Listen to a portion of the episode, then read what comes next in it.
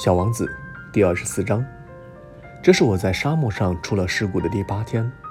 我听着有关这个商人的故事，喝完了我所备用的最后一滴水。啊，你回忆的这些故事真美。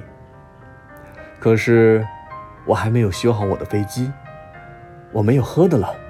假如我能悠哉悠哉地向泉水走去，我一定会很高兴的。小王子对我说。我的朋友狐狸，哎，我的小家伙，现在还说什么狐狸？为什么？因为这就要渴死人了。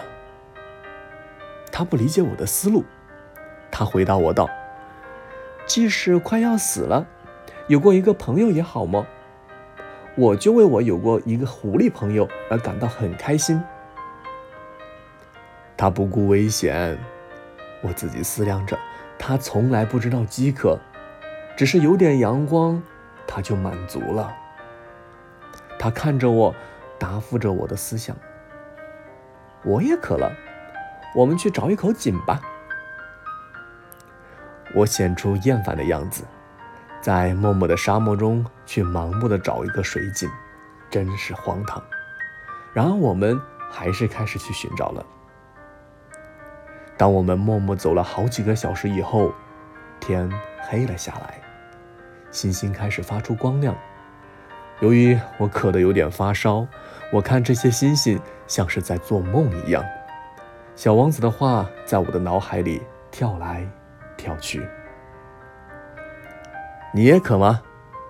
我问他，他却不回答我的问题，只是对我说：“水对心也是有益处的。”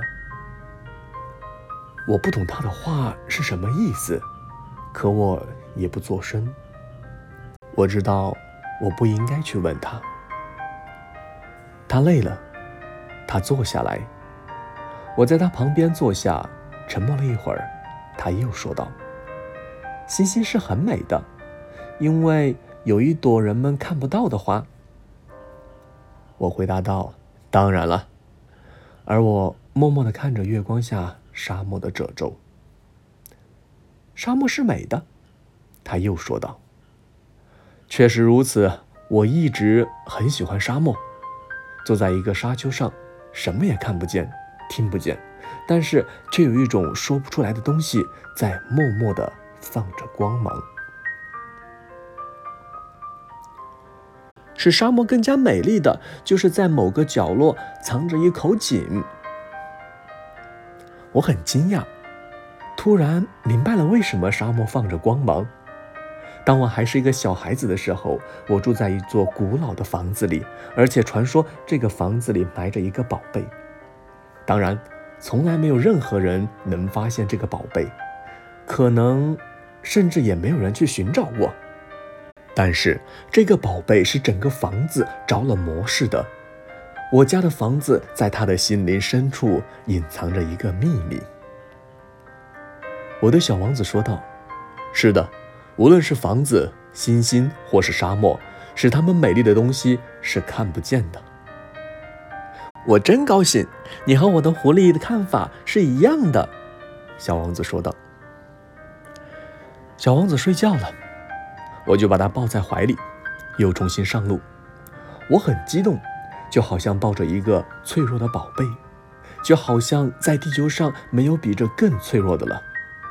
我借着月光看着这惨白的面颊，这双紧闭的眼睛，这随风飘动的揪揪头发。